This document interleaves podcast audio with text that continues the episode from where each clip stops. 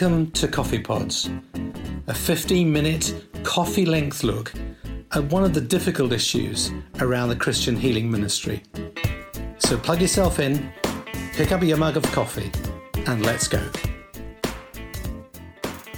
Welcome to the third in the August Coffee Pod series under the title of What on Earth is Jesus Doing? Today we're going to look at the story of the healing of the blind man in Mark chapter 8. So let me just read a few verses from verse 22. They came to Bethsaida, and some people brought a blind man and begged Jesus to touch him. Jesus took the blind man by the hand and led him outside the village.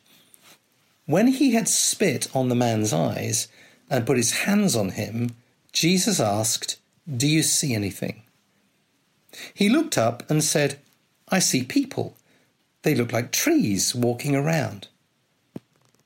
Once more, Jesus put his hands on the man's eyes. Then his eyes were opened, his sight was restored, and he saw everything clearly. Jesus sent him home, saying, Don't even go into the village. It's a really interesting story, and of course, the fact that Jesus prays twice has raised quite a number of questions and some fairly fanciful conjecture in the process. What happens in this story is that the people bring this man to Jesus, and and it, the first thing that Jesus does is he takes the man away from them. He takes him out of the village. And and you know, it's amazing, isn't it, isn't it, that someone would have felt the hand of Jesus gripping their hand. They would have felt the heat of his skin, the, the, the, the carpenter's hands. He would have held the hand of Jesus. Those hands would eventually be stretched out on the cross. I mean, uh, just that whole thing is just amazing uh, in itself.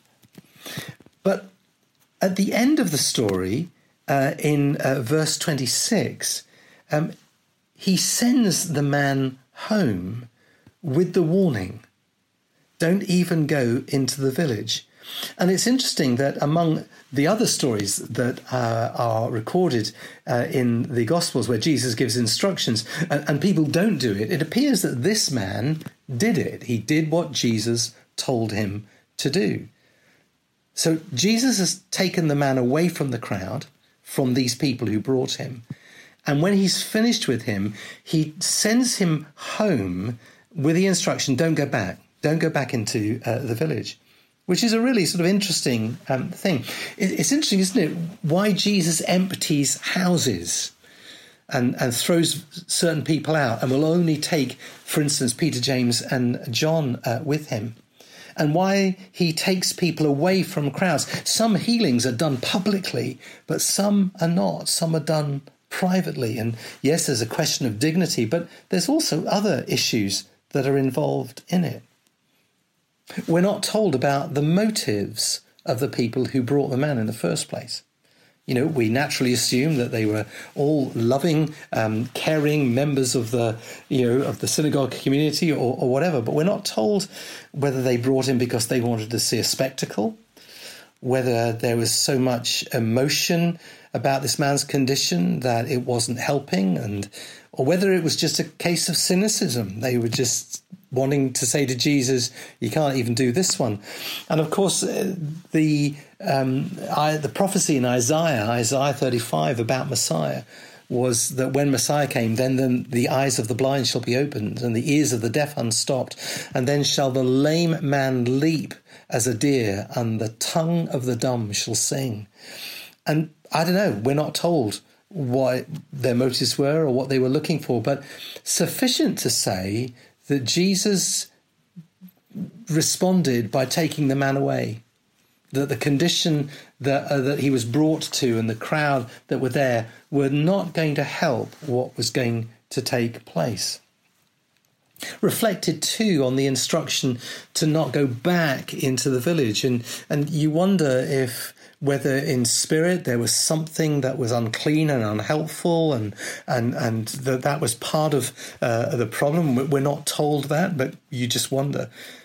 But also, I wondered about the issue of keeping our healing. When we have received something from God like that, that we nourish it and nurture, nurture it, we shepherd it, we care for it. It's not that it's fragile, but it is a gift. And and you know, I, I think uh, looking through the healing ministry, there are times when um, the things that God gives us, we have lost.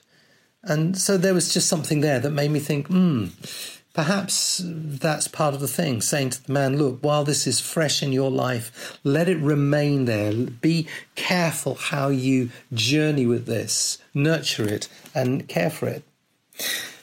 But also, then, Jesus takes him by the hand and he just leads him away from the village. And the first thing that Jesus does is he spits on his eyes. And I, I guess that's one of the questions you could ask what on earth is Jesus doing? I, I'd be honest, I've never had a, a healing um, ministry moment where I've spat at somebody. I've heard stories of some unusual things, but I've never personally done any spitting. I, I, I guess it would be quite a, a, first in many churches to say, okay, we're laying on hands over here, anointing with oil over here, and spitting on you um, over here, particularly in the current season, not a favourable thing to do. But of course, Jesus spits on the man's uh, eyes.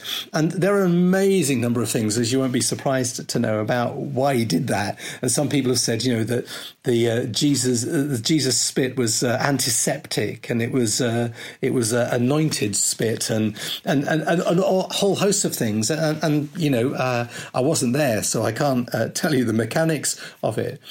Of course, what it could simply also be is a physical action that is met with faith. And there are, of course, a number of those, uh, countless of them in the scripture. Uh, Jericho is a physical action mixed with faith, the, the walking around the walls, the stepping out into the Red Sea, uh, uh, and, the, and also another story of stepping into the Jordan before the waters had uh, ceased. And those physical actions, those moments when God leads us to do something as a step of faith that triggers the life and the power that comes.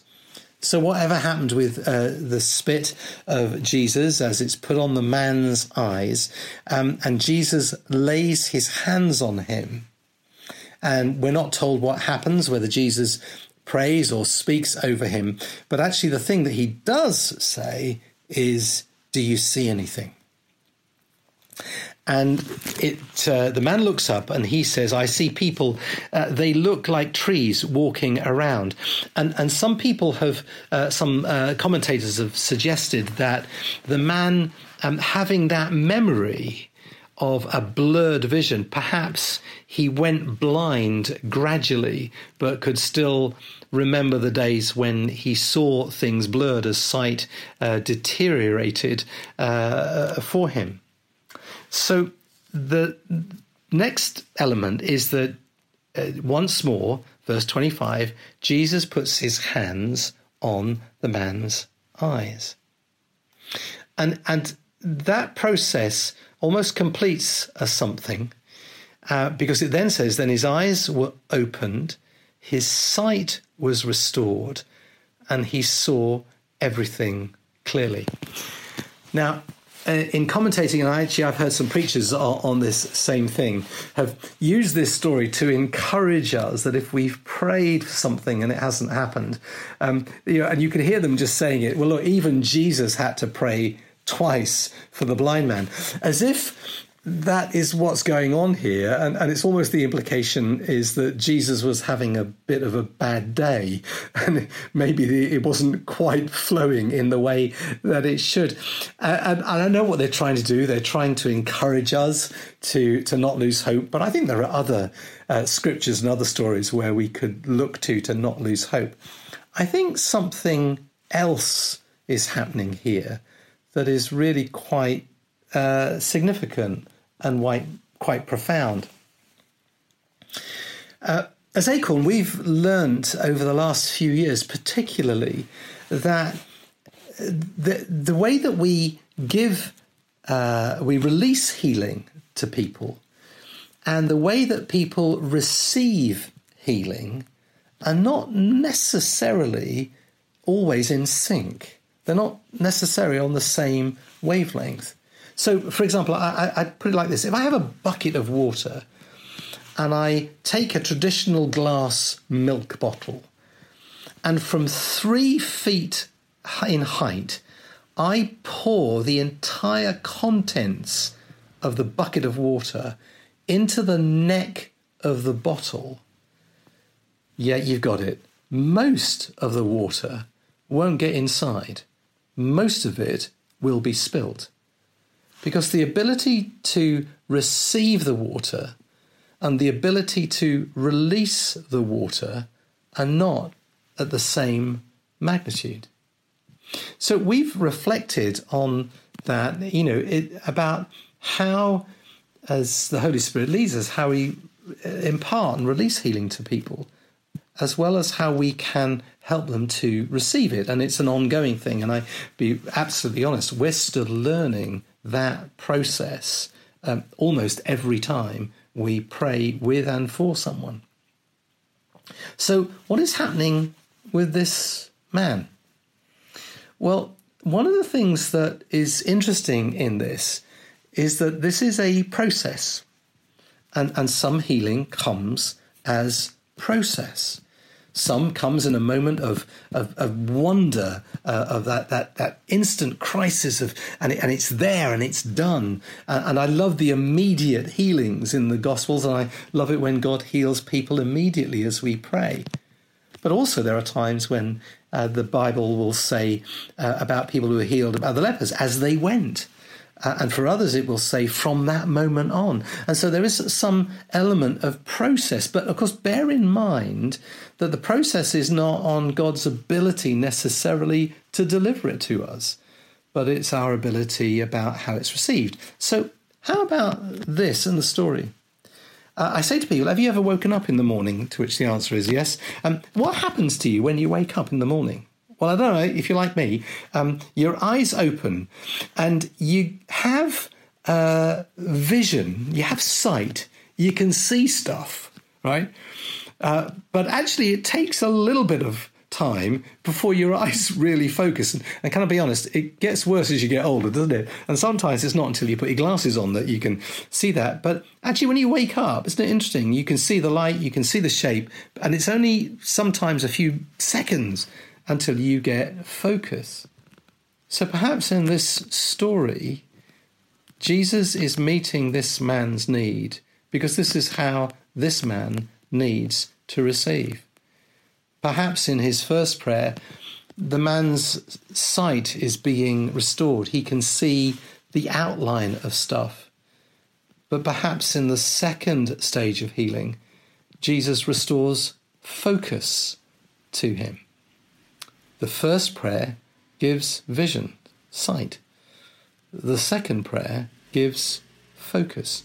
And in fact, in uh, verse 25, it actually hints at that. His eyes were opened, his sight was restored, and he saw everything clearly. He had focus. So, actually, in answer to the question, what on earth is Jesus doing? Spitting, but also needing to pray twice. Well, my thought is that perhaps this is what the guy needed himself. And Jesus was ministering healing to him in the way that he needed to receive it. And that process of the restoring of vision and sight, and then the recovery of focus. So typical of Jesus to do it in the way that we need it to be done. So let's pray together. Father, we thank you that you come to us in the way that we need, that you release life to us in the way that we can receive it. And so I pray today in Jesus' name, Lord, I ask that you would release life to us today, that it might come to us in the way that all of it gets inside us and that none of it is lost. And Father, I pray for those who've received healing in the past. Lord, I ask today that your Spirit will breathe upon them and quicken them, that they may nurture and treasure the gift that you have already given them. And that, Lord, as we receive healing, we might also live in it and keep it in Jesus' name. Amen.